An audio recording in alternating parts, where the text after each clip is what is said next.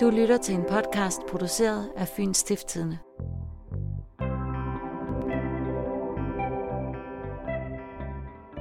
Det her er fjerde afsnit af Stop Stenkasteren.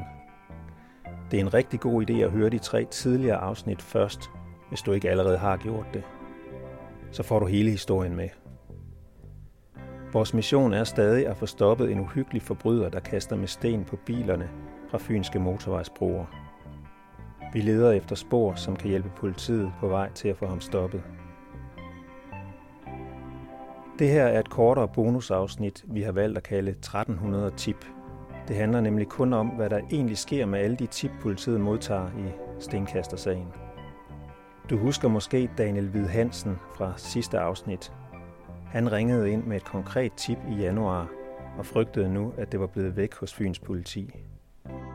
Jeg har ikke fået nogen tilbagemelding, og jeg havde håbet på, at de havde holdt kontakt, sagt et eller andet, eller måske fortalt, om de var ude at tjekke op på nummerpladen, fordi fem cifre og nummerplade, det, det burde være rigeligt til at tjekke op på, hvem der i hvert fald ejer bilen og tage en DNA-prøve. Siden sidste afsnit har politiet fået snakket med Daniel. Det fortæller Richard Jacobsen. Han er efterforskningsleder på sagen for Fyns politi. Men nu har vi talt med ham, øh, og vi undersøgt det, øh, og ja, umiddelbart har den ikke noget relevans, men det er selvfølgelig noget, vi følger op, når det passer, kan man sige, og det, vi får luft til det i forhold til vigtigheden af tippet. Det er, et, det er ikke et tip, vi skal ud og undersøge nu og her, hvis du forstår, hvad jeg mener. Ikke nu og her, nej. Men det er nu alligevel lidt interessant at kigge nærmere på, hvad der sker med de mange tip, politiet modtager. Daniel er nemlig ikke den eneste, der har kontaktet os. Vi har snakket med flere, som sidder med den samme ubehagelige følelse. Det er følelsen af at have set noget, som kan være vigtigt i arbejdet med at finde stenkasteren. Men blandet med en usikkerhed over, om politiet nu tager tippet alvorligt. Senest var det Claus Bertelsen, der lagde en besked på vores telefonsvarer og fortalte, hvad der skete, da han ringede til politiet. Efter en øh, længere tids venten fik jeg en øh, kontorassistent, som jeg fortalte øh, historien. Og øh, hun blev meget interesseret og sagde, at det blev meget spændende, og hun ville straks øh, stille mig om til vagthaverne. Og det føltes som om, det gik rigtig lang tid. Jeg ved ikke, om det gik fem minutter, eller det gik kvarter, men det tog lang tid. Og efter et stykke tid vendte hun så tilbage igen, kontorassistenten, og sagde, at vagthavnen havde ikke tid til, mig, øh, til at tale med mig. Det synes jeg var lidt underligt efter, som jeg havde fortalt, at der holdt en en Volvo, der nogle gange var indregistreret, nogle gange var, ikke var indregistreret. Og når en bil ikke er indregistreret, så er det muligt at finde det. Jeg tænkte, også på pud. Øh, det, der irriterede mig mest, det var, at politiet aldrig sendte vendte tilbage og fortalte, om de havde undersøgt det tippet eller ej. Øh, så man går stadigvæk og tænker, den der Volvo, der ikke var indregistreret, var det den? Ifølge politiet er der styr på det tip. Men det rejser alligevel nogle vigtige spørgsmål. Hvordan kan man vide, om politiet følger op på ens spor? Hvordan holder politiet overhovedet styr på 1300 henvendelser? Hvilke spor er de vigtigste? Derfor har vi valgt at bruge det her afsnit på et interview med den mand, der har svarene. Richard Jacobsen. Det er nemlig ham, der står i spidsen for det hold af efterforskere, som har let efter stenkasteren i snart to år. Har jo modtaget et væld af henvendelser og tips fra borgere, og vi får stadigvæk tips øh, og henvendelser. Alt det bliver registreret, og alt bliver også undersøgt. Når det så er sagt, så kan jeg også godt forstå, at den enkelte borger gerne vil vide, hvad der sker netop med, med, med hans eller hendes tips og information til os. Men det oplyser vi simpelthen ikke, og det er hensyn til efterforskningen. Men vi tager alle henvendelser dybt alvorligt. Det skal det ikke have nogen tvivl om. Grunden til, at der kan gå meget lang tid med at undersøge tip, og nu skal vi så have i mente igen, at vi har modtaget omkring de her 1300 henvendelser. Det kan være for eksempel et tip om en bil, det kan være, eller bare blot øh, et opslag på en nummerplade i et register. Så kan der være video for overvågning fra en P-plads, for eksempel, vi skal kigge igennem. Det er måske ikke bare en times øh, gennemgang, det kan være to timers gennemgang, vi skal igennem. Og det er bare et tip. Så man kan sige, at en efterforskning, den handler lidt om at, og, den handler selvfølgelig om at finde gerningsmanden eller gerningsmændene, men vejen dertil i en vanskelig sag, som stenkaster-sagen alt andet lige er, jamen det er også at udelukke alle dem, som af en eller anden grund dukker op i vores søgelys. Og det sker jo blandt andet på baggrund af de her tips, ikke også? Ja, men der er jo nogen, I vender tilbage til, fordi dem har vi jo også snakket med nogle af, ikke? Også, som har for eksempel har set et, et hul, hvor der lå en sten, ikke? også en meget konkret tip, og så, så har I ringet tilbage og siger, det har vi undersøgt, og stenen er brugt øh, i anden sammenhæng. Så der er jo nogen, der er blevet betrykket i, at øh, okay, de har taget min øh, henvendelse alvorligt, og så er der andre, der ikke er. Og det, kan, det skal ikke afvise, at det er sket, øh, men udgangspunktet det er, at det gør vi ikke. Øh, fordi det er vi ganske enkelt ikke øh, hvad det har tid til som efterforskning. Vi registrerer hvad det er, alle henvendelser, og vi tager alle sammen øh, hvad det er alvorlige. Alle samtaler, eller i hvert fald, der bliver ringet ind til politiet, de bliver jo optaget. Så det er jo ikke sådan, de forsvinder på nogen måde. Så det du siger er egentlig, at man skal ikke regne med, at, at politiet ringer tilbage og siger, hvad, hvad har vi brugt dit tip til? Hvad kan man forvente, når man har ringet ind, øh, et tip ind, eller hvad kan man ikke forvente?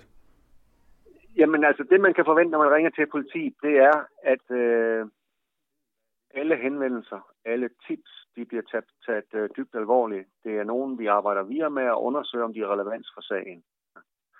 Og selvom man måske på, på grund af travlhed ikke kan blive stillet ind til vagthavene, jamen så kommer informationerne under alle omstændigheder det rigtige sted hen. Og det er nemlig til vores efterforskning i den her sag, og det er den sag, vi snakker om jo. Så lidt mere generelt, hvordan, hvordan ved I, hvad, hvilke spor, der er vigtige? Altså hvilke, der skal handles hurtigt på, og hvilke, der, der, kan, der kan vente lidt længere? Det er jo klart, når man har sådan en sag, som vi nu har med stenkastersagen, så er der nogle ting, som vi af indlysende grunde selvfølgelig holder for os selv. Fordi der er jo sådan, at øh, der er jo nogle ting, som kun øh, gerningsmanden eller mændene ved, som vi måske også ved. Og lad os så sige, at der kommer en oplysning i den retning. Jamen så alt andet lige, så giver det jo nok god mening, at det er sådan noget, vi handler på ret hurtigt. Det kan også være en oplysning om et eller andet, der passer i øh, tid og sted, øh, som vi umiddelbart vurderer, okay, det kunne godt være interessant i forhold til det perspektiv. Så, så det er sådan en konkret øh, vurdering på de fakta, som vi har, og nogle af de øh, ting, som vi har fundet ud via efterforskningen, holdt op mod de ting, som vi får af tips og henvendelser fra borgerne. Så det er hele tiden en vurdering, og der sidder nogle faste medarbejdere, som har været med helt fra start af, som sidder hele tiden og følger med i, hvad kommer der ind af ting og sager, altså tips og henvendelser fra borgerne, øh, og så vurderer, er det her interessant? Er det noget, vi skal handle på nu og her, eller er det noget, vi godt kan vente med i forhold til nogle andre ting, der er vigtigere? Kan du sige noget om, hvor cirka hvor mange af de her 1300 tips eller hen, andre, andre former for henvendelser, som I, som I har handlet på? Nej, det er noget, vi holder for os selv. Okay. Kan, kan, måske vil det være en fordel, hvis du informerer, hvad det er for en type tips, der er særligt interessante, og måske også, hvordan de skal forholde sig, når de kontakter jer? Alle borgere, der ser ind med nogle oplysninger, som vi kan sige afviger fra normalbilledet. Nu tænker jeg på øh, trafik, eller det, det drab, der, der skete der i sommeren. Hvis nu tager det som eksempel. Hvis der er nogen, der har set noget der ved broen eller op til, øh, som afviger fra normalbilledet, jamen så er det ret interessant for os at vide det.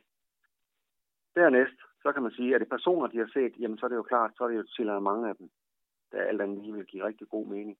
Er det en bil, de har set, som virker mistænkelig, jamen så er det jo en til mange af bilen. Har de set nogle personer komme og slæbe med sten, jamen øh, så vil det jo give god mening, øh, at øh, de øh, igen laver signalement af, øh, af de personer, de har set. Hvad er det for en type sten eventuelt, hvis de kunne skrive det? Hvor er de taget fra? Det kunne også være ret interessant, hvis de ser at tage dem op. Ikke? Altså det er sådan, alt information, som de kan huske og de mærke i, det er vigtigt for os. Allerbedst, så vil det jo være at filme det. Tag et billede, ja. Altså et billede, det siger mange gange mere end, en tusindvis over, ikke? Ja, det er en god idé at tage et billede, hvis man ser noget mistænkeligt. Men Daniel Hvid, Claus Bertelsen og alle andre, der tipper politiet, kan altså ikke forvente at få et svar, medmindre de skal afhøres og man må regne med, at man kan komme længere ned i bunken, hvis politiet har noget, som virker mere interessant. Mens du har fået et indblik i, hvordan politiet arbejder i det her bonusafsnit, så har vi arbejdet videre med de tips, I har givet os. Det fører os blandt andet til hippielandsbyen Hesbjerg i næste afsnit. For, som vi siger, nogen må vide noget. Hvis du ved noget, et spor, en mistanke eller en teori, så ring og læg en besked på vores telefonsvarer 63 45 25 05. Du kan også gå på Facebook og melde dig ind i vores gruppe Stop Stenkasteren. Her kan du følge med i vores arbejde og komme med idéer.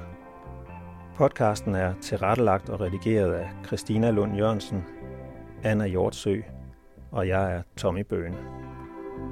Vi høres ved.